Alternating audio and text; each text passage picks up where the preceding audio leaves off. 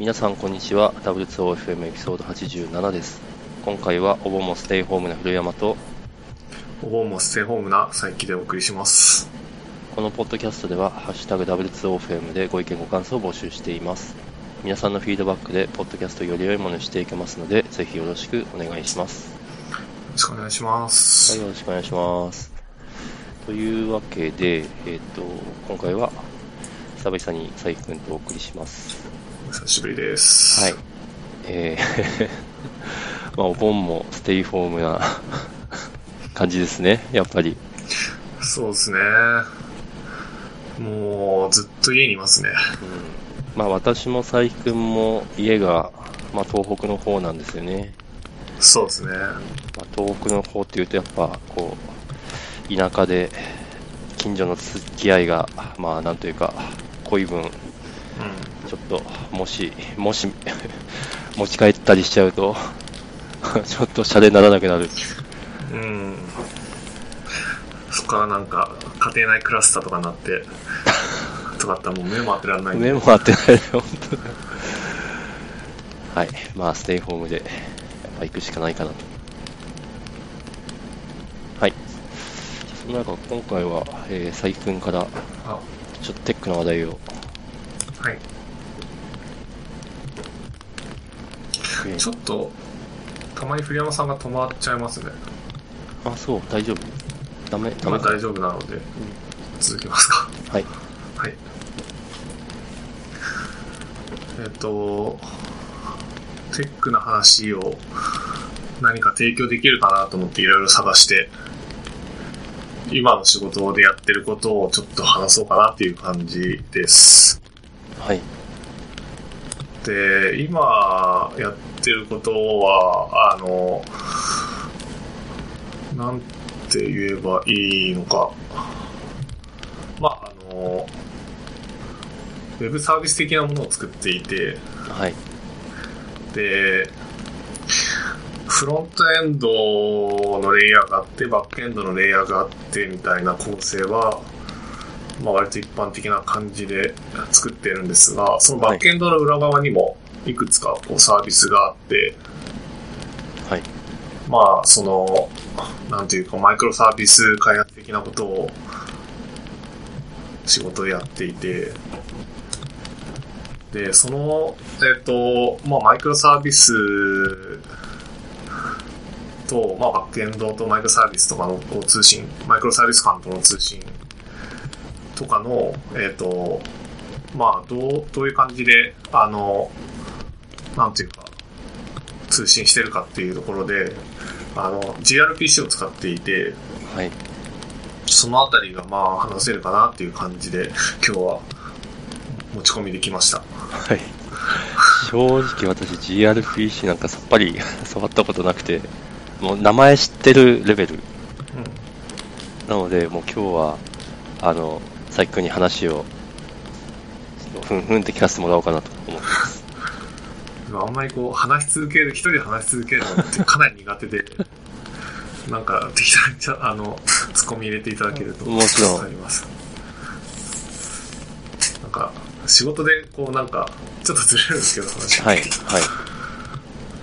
なんか技術的に何かを決めて、偉い人に説明するみたいな機会が最近何回かあって、ことごとくなんか自分の中ではうまくいかないなっていうのが続いて、なんと。すごい変な汗かいて、まあ、伝えることは伝えても、なんか言葉に詰まったりとか、滑らかに進められなくて、変な汗かいて、リモートの打ち合わせ切ったらもうなんかすごいヘトヘトでしばらく動けないみたいな。ああでもそっか。下手い人に話すのもリモートですよねこんなご時世だから。そうですね。ああっていうなんか明確に苦手意識がありますねそのあたり。技術の話をあまり技術分かってない人に伝える難しさ？いやまあ、それもあるあると思うんですけど、そもそも、その、自分が話し続けるっていうのが、あんまり多分得意じゃ なるほど。まあ、私、なんというか、このポッドキャスト、割と佐伯君と長くやってると思うんですけど、あんま苦手意識あるとは思ってなかったんですけど、すごい冷や汗かいてましたよ。そうですか。まあ、まあ、まあ、そういうことありますよね。まあ、話す内容によるかもしれないですね。そうですね。話す相手と。はい。確かに。ごめんなさい、それをちょっと触れておかなくちゃいけないことがありました。この、今使ってるチャットツール、はい。あの、今日はなんか佐伯くんにこれいいよって言われて、初めてなんか、スペシャルチャットっていうツールを使って、まあ、チャットしてるんですよね。そうですね。会社でちょっと使って良さそうだなと思ったんで、うこれでやりたいなと思ったんですけど、ん。なかなかいいですね、これ。なんか面白い仕組みで、なんか、ズームとか、その、いわゆる、その、オンラインで、その、顔を出して、こう、コミュニケーションする、一般的なツールとは結構、なんていうか、違くて、うん。どどう説明したらいいんですかね、この。えっと、チャットの世界に空間的な概念を持ち込んでいる、うん。えっと、まあ、ブラウザで使えるチャットツールなんですけど、まあ、今だと私と佐伯くんの、まあ、画像が丸の中に表示されていて、はい。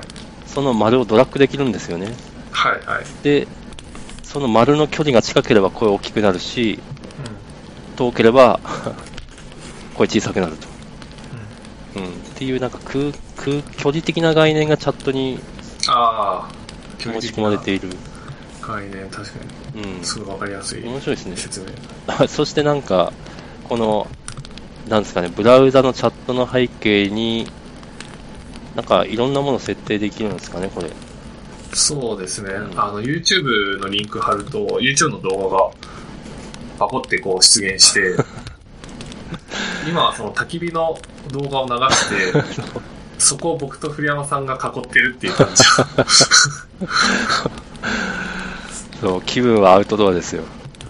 あのキャンプで火を囲いながら話してるみたいなのをバーチャルで、これなかなかいいですね。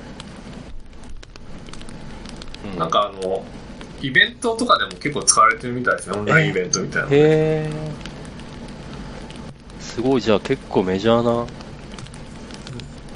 勉強会とかでなんか使われてるみたいなの見ましたね、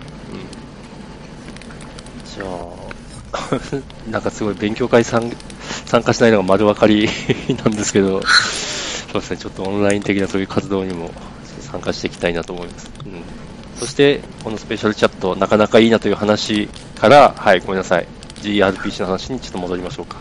はいありがとうございます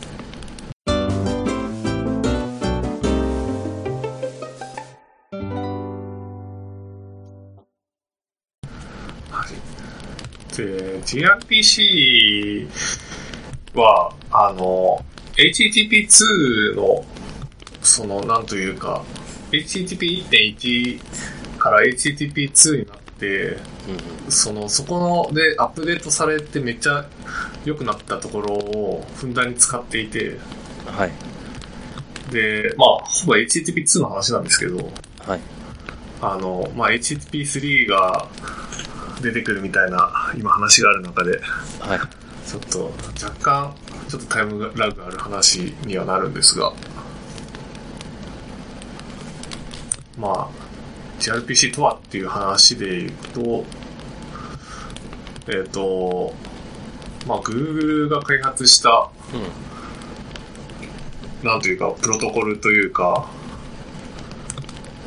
あの、うんと、RPC の、あの、もっとこう、なんというか、より良くした、Google が改善したものをの、こう、なんというか、うん、ちょっと広い、ちょっと広い概念なんですね、gRPC っていうのが。はい、で、まあ、特徴としては、まあ、先ほど言ったように HTTP2 での、まあ、いろいろアップデートされている、あの、なんていうか、ステートフルに通信ができるとか、あの、なんていうか、ストリーミング対応できるとか、はい。まあそういうのが特徴かなと。で、あと、基本的にその、えっ、と、ペイロードが全部バイナルベバイナリベースなので、あの、なんかめっちゃ速いっていう。感じの特徴があるのかなっていう。早いんか。これ、まあ、要するに通信するためのプロトコルじゃないですか。はい。わざわざでもそれを使うのは早いから。速いからですね。あで、これはその、なんというか、あの、今、レストで、例えばその API 作るとして、結構スワガーとかが使われるじゃないですか。ーそうですね。あの、API のこう、スキーマがあって、それがなんかスワガーを使って、あの、スワガー UI とかで吐き出したりとか、うなんか YAML ファイル書けば、なんか、うまいことこのようにやってくれたりとか、まあそれが仕様になって、ん。うん。クライアントとバあの、サーバーの方でやり取りすることになると思うんですけど、テストもしやすいし。そのあたりの、あの、なんていうか、スキーマも、の部分も担ってるんですよね、この gRPC が。あ、えっと、スワッカーがさカバーしてるようなところも担っている。そうです。へで、具ー。体的に言うと、あの、まずそのプロトファイルっていうものがあって、はい。で、これもその gRPC を語る上ではめっちゃ重要な概念で、概念というか、もので、あの、あい、えっと、なんて言えばいいんだろうな。まあ、レストっぽく言うなら、その、まあ、やり取りする仕様ですよね。まあ、ユーザーっていうオブジェクトがあって、その中にネームとか ID とかのフィールドがあって、うん。で、それが Swagger では JSON で、なんていうか、出力されるみたいな感じだと思うんですけど、あの、なんていうか、その、まあ、ユーザーオブジェクトの、その、えっ、と、スキーマがプロトっていう、プロトファイルの中で定義して、で、あの、gRPC が提供してる、その、クライアントとバックエンドのコード、自動生成器みたいのを使えば、あの、クライアントのコードとバックエンドのコードが、そのプロトから自動で生成してくれるんですよ。で、それを使えば、あの、なんていうか、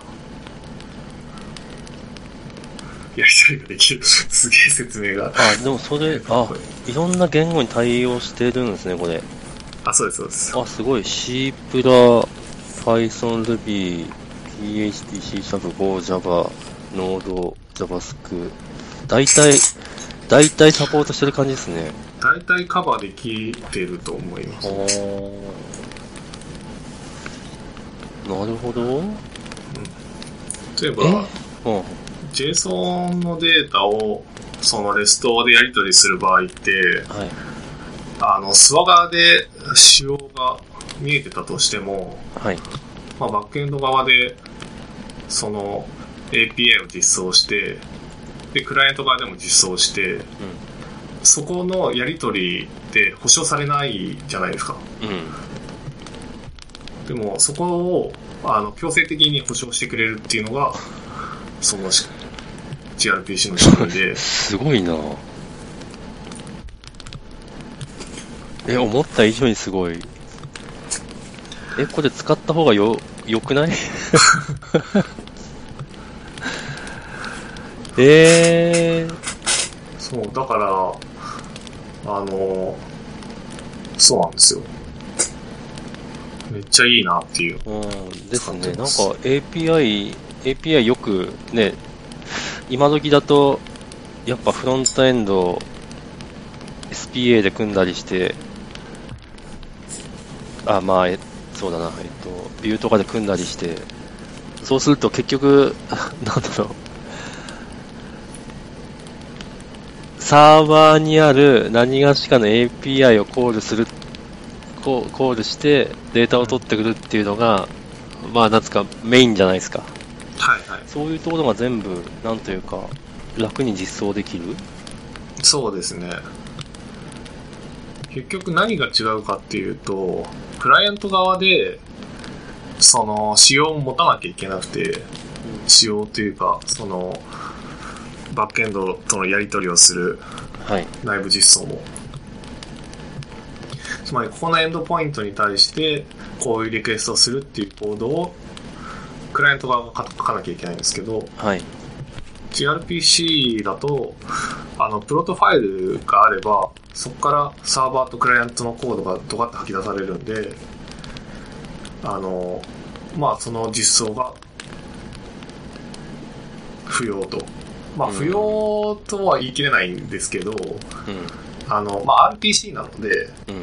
結局、その、関数を呼ぶように、あの、エクスターナルのリクエストをくれるっていう感じの、あの、実装ができるっていう感じですね。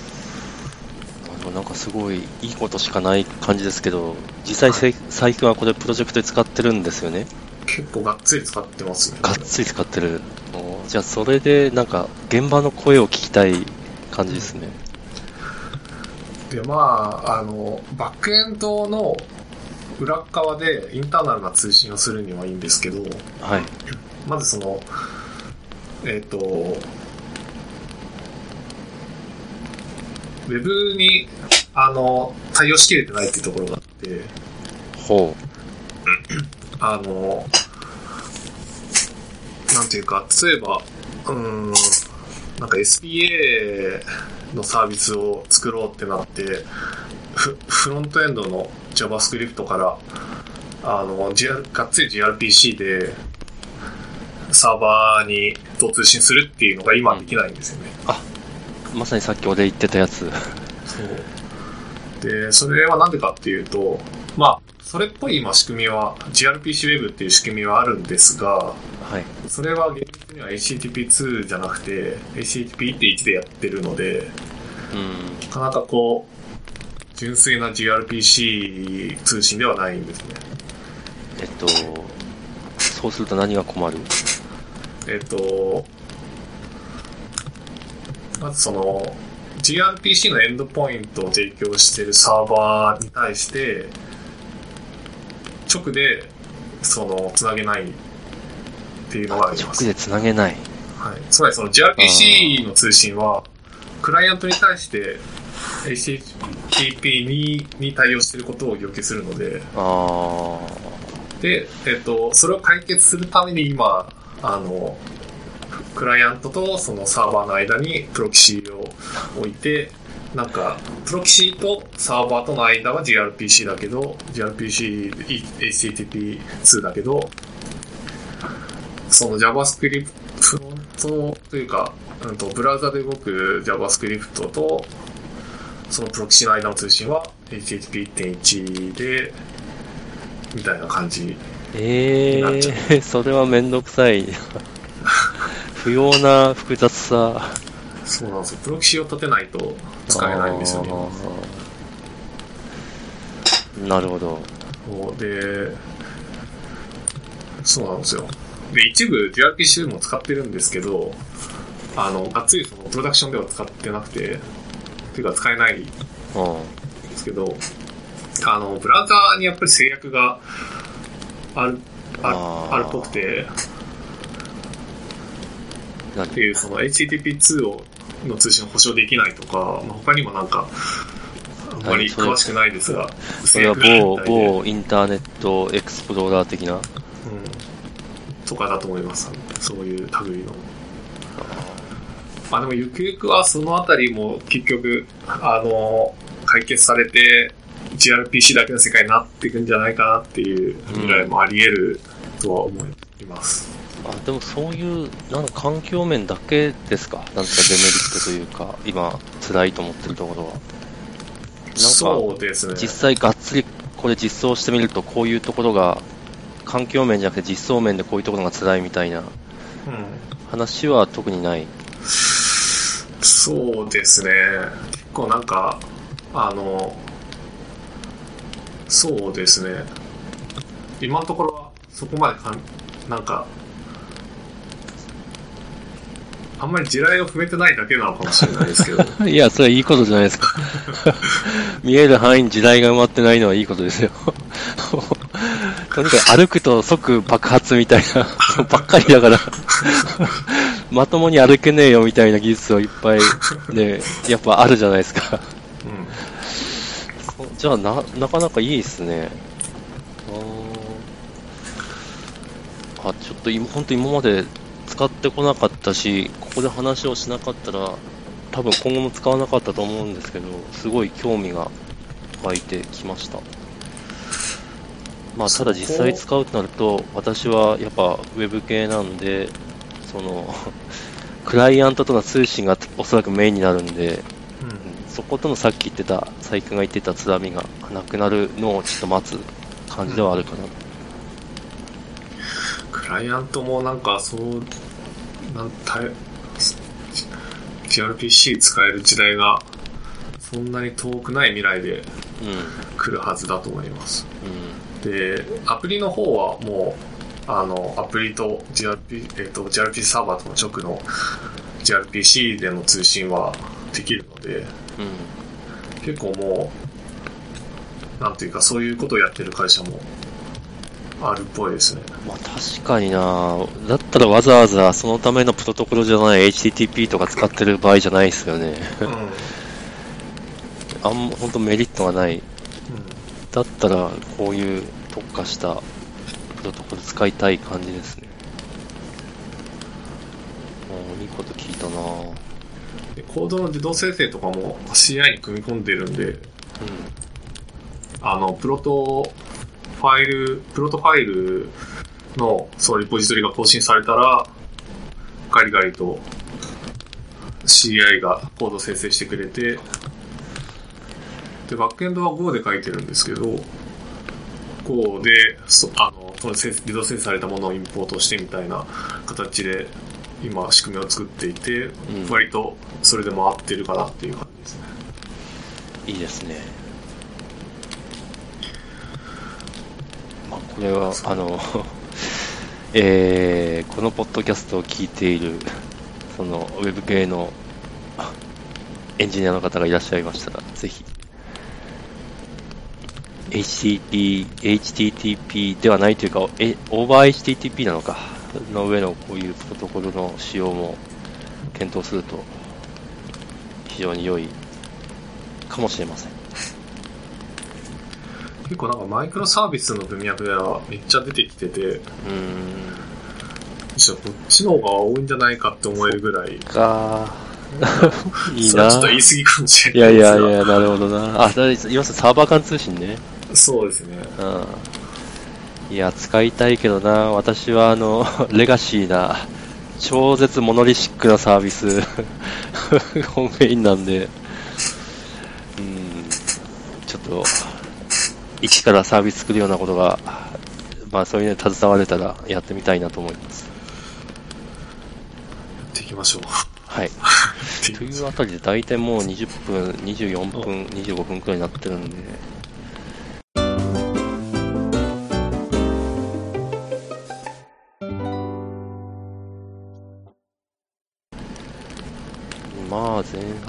いいかな、どうしようかな。私の話もちょっとしていいですかはい、聞きたいです。あのですね、私は、まあ基本的にレガシーシステムで戦ってるんですけど、はい。最近 PHP の5.2えっと言い間違えてませんよ5.2です5.2から7.4に PHP のバージョンを上げるっていう。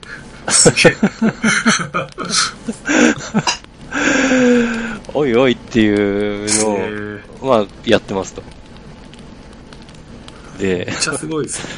そうですね、まあ、そこに津波はいろいろあって、まあ、そういうところはなんかちょっとおいおい、例えば弊社のブログとかでも紹介していけたらなとは思うんですけど、最近一番、あの、困ったというか、どうにもならなかった小ネタがあるんで、それを共有したいなと何かというと、えっと、確か PHP5.6 以上かな。だと、だ、ええっと、PHP の実行方式に、まあ、あの、ファスト CGI うんうん。と PHPFPM っていう形式で、えっと、PHP を実行させるっていうのが、まあ、主流になっている。えっと、それと、まあ、バーサスするのは、あの、モジュールタイプの、えっと、アパッチのプロセス内で PHP を実行するっていうやつなんですけど、まあ、そうじゃなくて PHP のプロセスを単体で起動して、そこで実行させる。で、まあ、それの方がモダンだし、早いし、絶対そうしたいと思って、まあ、基本的にまあこれもコンテナでくるんでるんで、まあ、コンテナの実装次第ではあるんですけど、まあ、コンテナの中でそのアパッチのプロセスと、まあ、PHP、FPM のプロセスを、えー まあ、これはあんま良くないけど、まあ、一つのコンテナの中で起動して、まあ、それで処理させるっていうことをやってました。で、まあ、大体はうまくいってたんですよ。あの、そもそも5.2を7.4に上げるっていうのでいろいろ変えなくちゃいけないところあったんですけど。そういうのは置いといても、えっと、大体うまく動いてたんですよ。ただし、えっと、えっと、チャンクとレス、チャンクとレスポンスって知ってますかね？トランスファー、エンコーディング的な。うん、あのーレスポンスの長さが最初か定まってないレスポンス形式。うん。だから、えっと、よくわかんないけど、これから何回かに分けてレスポンス返すから、そのつもりで受け取ってよっていう形式なんですけど、それがうまく処理できないんですよ。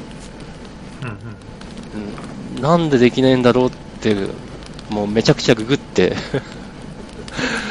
答えはすべて Google さんが知ってるんで、ググったんですけど、PHPFPM がうまくできてない。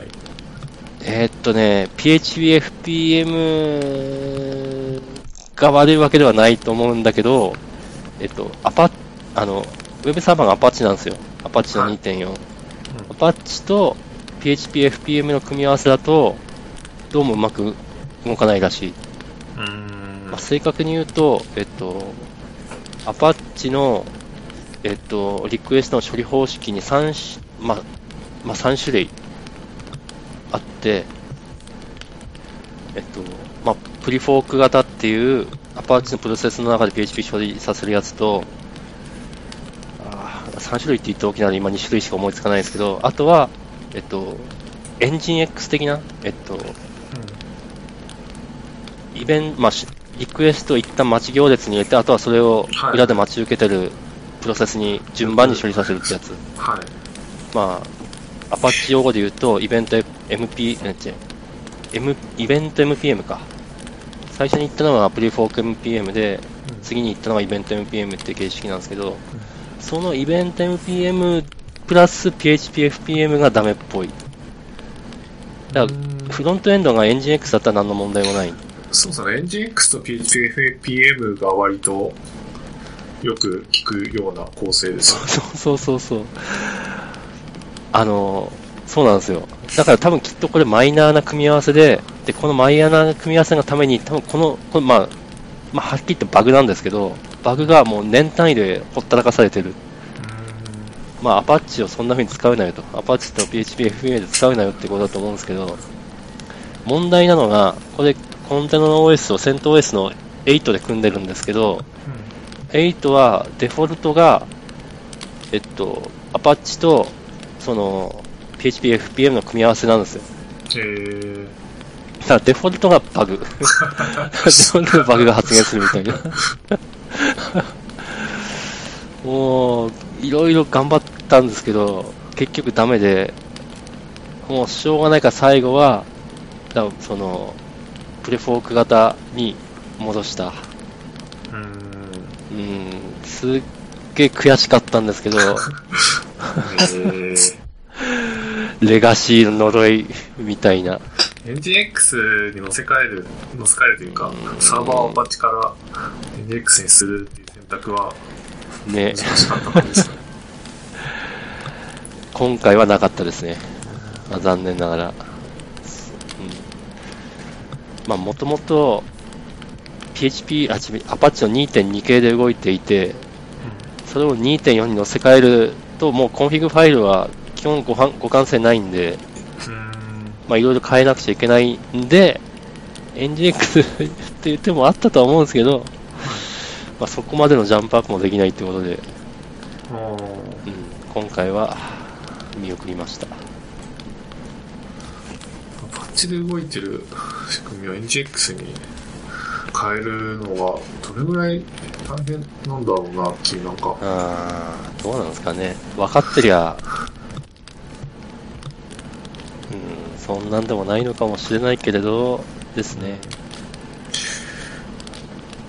あ、えっと、結局それって、あの、私、アーキテクトやってるんで、私が、こう、誰が何を言ってもこれしかないって言えば、きっと言ったと思うんですけど、はい私がそこまで、ちょっと押せるほど度胸がなかった。本当何が潜んでるか分かんないんで、このレガシーシステムには。あうん。なるほど冒険するにはここがギリギリのレベルっていう感じでした。はい。なんか PHP のバージョンアップの方がよっぽど大変そうなそうです、そこに、あ、でもね、案外、案外いけた。あの、なんでしょうね、もともと想定していた大変さが100だとして、はい今のところ大変さは、まあ40くらいかな。えー、うん。だから、想定、想定していたよりはなんか案外動くっていう。あれなんですよあの、もちろん、PHP バージョン上がるごとにあの、デュプリケートになっていくものとか、あの、まあ、仕様が変わるところとかいろいろある、あるんですけど、うんうんやっぱ基本的にはもともとおかしかった、エッジケース、エッジケースなんですよ。やっぱり。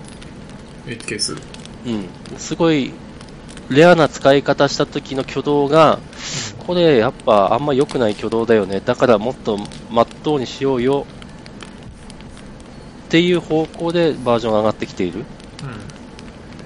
ななので、で、去年そんな H ケースの使い方をしてないんで、うんうんうん。なんかすっごい、これやべえなと思ってたのが、あの、エンプティ関数とかイズヌル関数の挙動が、えっと、5.2から5 5 5.3か5.4に上がるときに変わるんですよね。エンプティなんか PHP 使ってるとめちゃくちゃ使うんですけど、はいそんなところの挙動変わったら、はっきり言ってもう、この世の終わりじゃないかと 思ってたんですけど、やっぱケースなんで案外そんなケースは踏んでない。ああうんなんか型の比較とかで結構変わったイメージがあるんですが、それもなんか、書き直さなくてもそうですね。型の比較か。さっき言ったエンプティも、えっと、なんだろう、特定の型を渡した場合の挙動が変わるんですよ。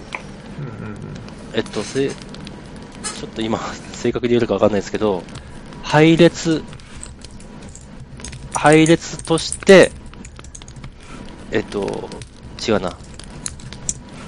PHP ってあの、まあ、型が適当なんで、あの、なん、何でも渡せるじゃないですか。はい。だから、ま、まずは、文字列を、あ、違うな、ペン、エンプティカスに配列を渡しますと。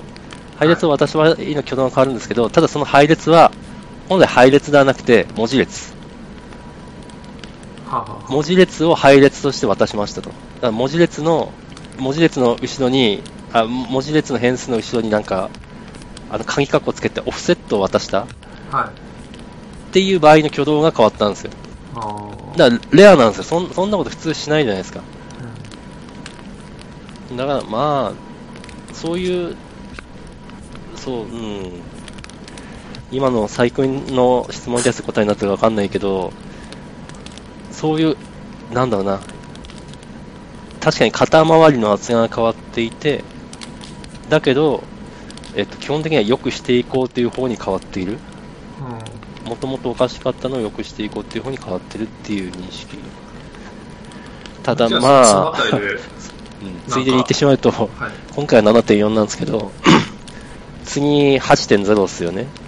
あ、そうなんですよ。全然。うん、8.0だと、あの、イコールイコール演算子の比較の挙動が変わっていて、変わるらしくて。ああ、それかもしれないですよ、僕に。そう、あれ大丈夫か、おい、みたいな。それはさすがに、あの、古き良き牧歌的な ままでいってほしいみたいな。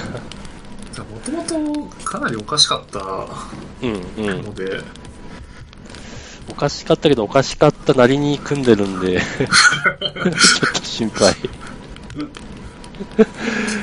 はい。ごめんなさい。今、何分だ？もあう、30、37分超えてる。はい。